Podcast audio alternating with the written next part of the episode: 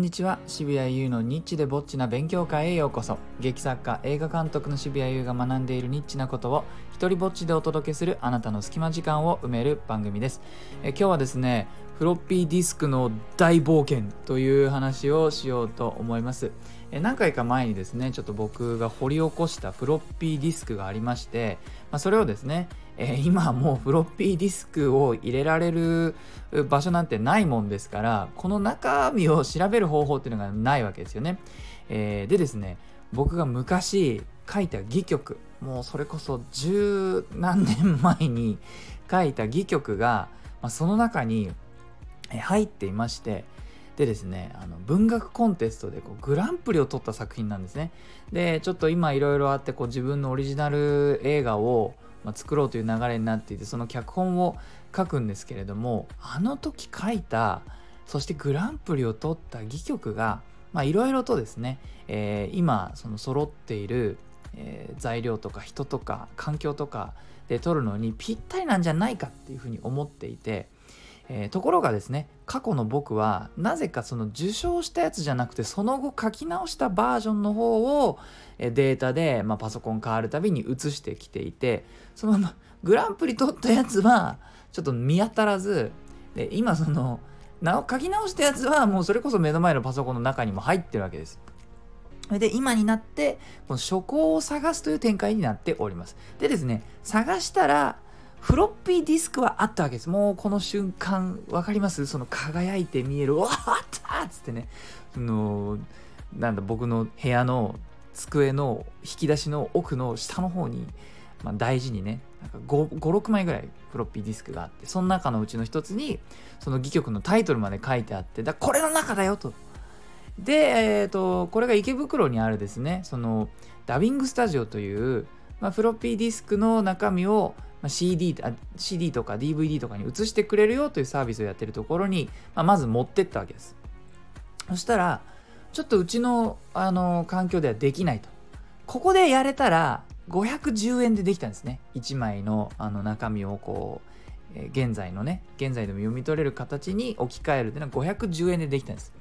あーと、ここがダメだったと。ここら辺から大冒険が始まります。でですね、調べていくと、まあ、こういうサービスをやっているところっていうのは、まあ、ちょこちょこなくはないようで、ただまあ、よく知らないから僕もそんなさ、いや、これ普通ないでしょ。そのフロッピーディスクのデータを、あの、今読み取る方法を探してますので、これ日常じゃないですよね。えー、とてもユニークな状況だと思います。で探してみると、逗子にある会社が、逗子ですよ。えー、30年以上データ復帰をやってると。で、まあそこはいろんなね、機種も取り揃えていて、もう送られてくるそのメディアによってはこの機械に入れたり、この機械に入れたりっていうような形でね、やってるらしいと。もうここだと。で、ここはですね、あの7000円かかるんですね。そのフロッピーディスク1枚、えー、読み取れたら7000円。急に510円からもう10倍以上のお値段に跳ね上がりましてですね、14倍か。急にガンと上がる覚悟がいるやつです。ただもし復旧できなかった代金はいらないという仕組みなんですね。えー、まあまあそれならと。自分の過去のそのグランプリ作品だか7000円で読めるんだったらこれ安いと。思って、えー、送りました。そしたらねそこでもできなかったと。やろうとするとそのフォーマットしてくださいっていうふうに言われると。なのでおそらく壊れているのではないでしょうかということで、えー、逗子から僕のね、フロッピーディスク、帰ってきました。えーと。で、まあ、調べはしていたんですけれども、そこちょっと高いので、まずはこの逗子のところにね、えー、連絡したかったんですよ。で秋葉原にあのあるデータ SOS というところがあり、いいでしょ、このデータ SOS。まあね、さすがに2箇所ダメだと、これは SOS と言っても過言ではない。えーと思って、ここはですね、データが壊れてなければ4500円なんですが、壊れていると、はい、いですか皆さん。3万8000円かかるんです。税抜きです。だから税込みの場合、4万1800円かかります。で、まあ、壊れてるっぽいから、ちょっとここに送るのはまだ後に取っておこうと思って送ってなかったんですけれども、そろそろ手が尽きてきてですね、ここに、まあ、送ることにしました。で送ったんです。で、えー、そこからねメールが来ましてお送りいただきましたフロこれちょっとそのねそのデータ SOS からのメールをちょっと読みます。お送りいただきましたフロッピーディスクをお調べいたしました。軸ずれかっこハブリング中央金具部分の劣化により位置ずれが生じているにより読み取りが不可能な状態になっているのではないかと思われます。ソニーのフロッピーディスクによく見られる症状です。詳しい人のなんかすごい全然わか言ってることが全然わからない。この場合フロッピーディスクを分解の上位置決めを調査し強制的にデータを取り出すことでデータの復旧が可能な場合があります。というメールが来ました。おっと!なんかすごいこう専門用語がね並んでおります。軸ずれハーブリング中央金具部分の劣化、えー、だけれどもねこのソニーのフロッピーディスクによく見られる症状って書かれてるあたりこれ多分いけるなっていうふうに思ったわけです。この多分いけるなって思うと途端になんかその3万8000円の高さがなんか消えてでまたこの専門性の高い用語がこうガガガッと並んだことによりおできるなこの人っていう感じがね、まあ、向こうも演出してるのかもしれないですけれどもこれはちょっともうもはや払いたくなってくるような感じの流れになってきて、よしとで、まず、でもそこもですね、フェアで、えもし、ダメだった場合は、これもお金は取らないというところだったので、だったらと、あの、お願いしてみました。そうすると、まあ、1週間ぐらいかかるらしいんですね。で、4日後の5月20日、もうこう昨日です。あのメールが来まして、えー、フロッピーディスクの復旧作業が完了しました。やはり、軸ずれ、かっこハブリングの劣化、中黒空転が原因でしたが、処置を行い、ディスク上の全セクターの読み取りに成功しました。その結果、ワードのファイルを5ファイル復旧しました。というね、もうこテンション爆上がりのメールが来たわけです。よくないですか？全セクターの読み取りに成功しました。なんかもう、もはやなんかガガンダムのアニメかなんかで出てきそうな言葉ですよ。全セクターのなんとかに成功しましたみたいなね。もうかっこいい感じすらして、もうあの、だちょっとこのメール別にびっくりマークついてないんですけど、僕の読み方にはびっくりマーク2つぐらいつけちゃう。読み取りに成功しました。その結果、5ファイル復旧しました。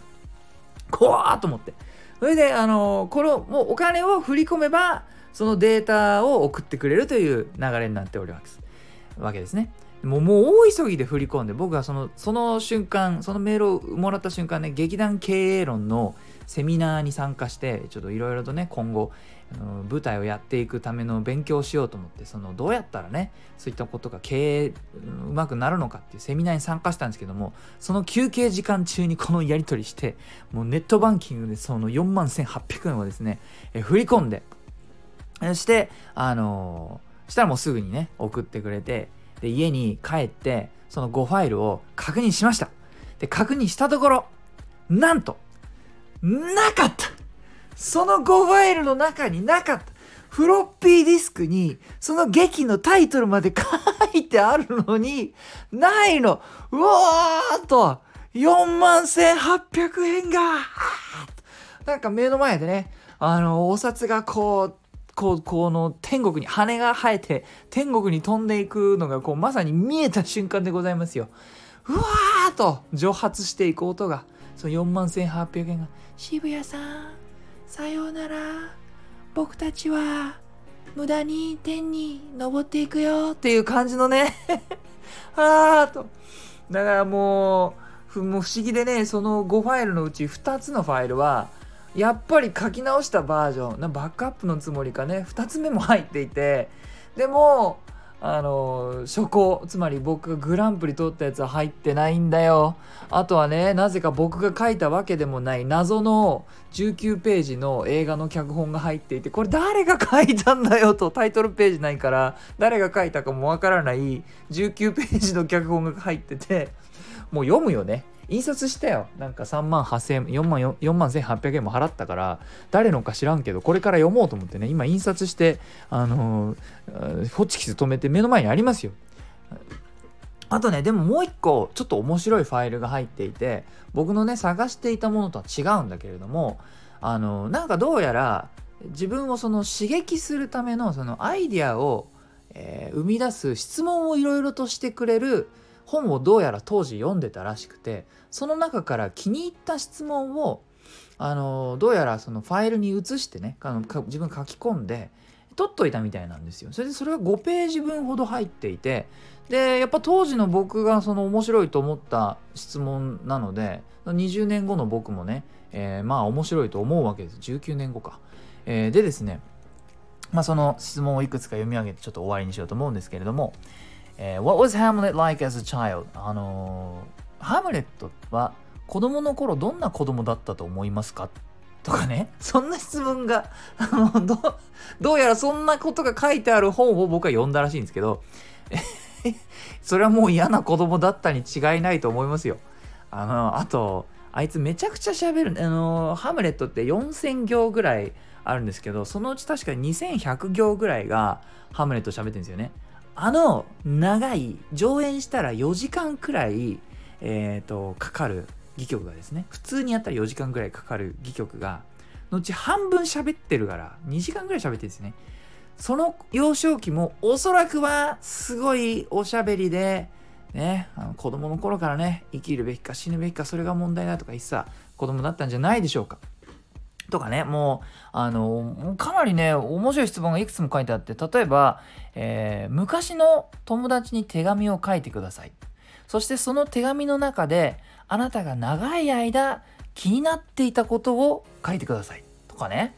これ良くないですか？あなんか聞いた瞬間にね思い当たることあってあそういえばと。うんね友達でずっとね首の動きがこうプルプルプルプルって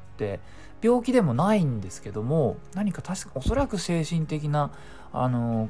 理由でだと思うんですけどね動くんですよね。でそれ僕ずっと気になってたんだけどなんか指摘するのもなんか小さい頃から知ってたからそのそいつの一部なのかななんていうふうに思ってたんだけど大人になるにつれ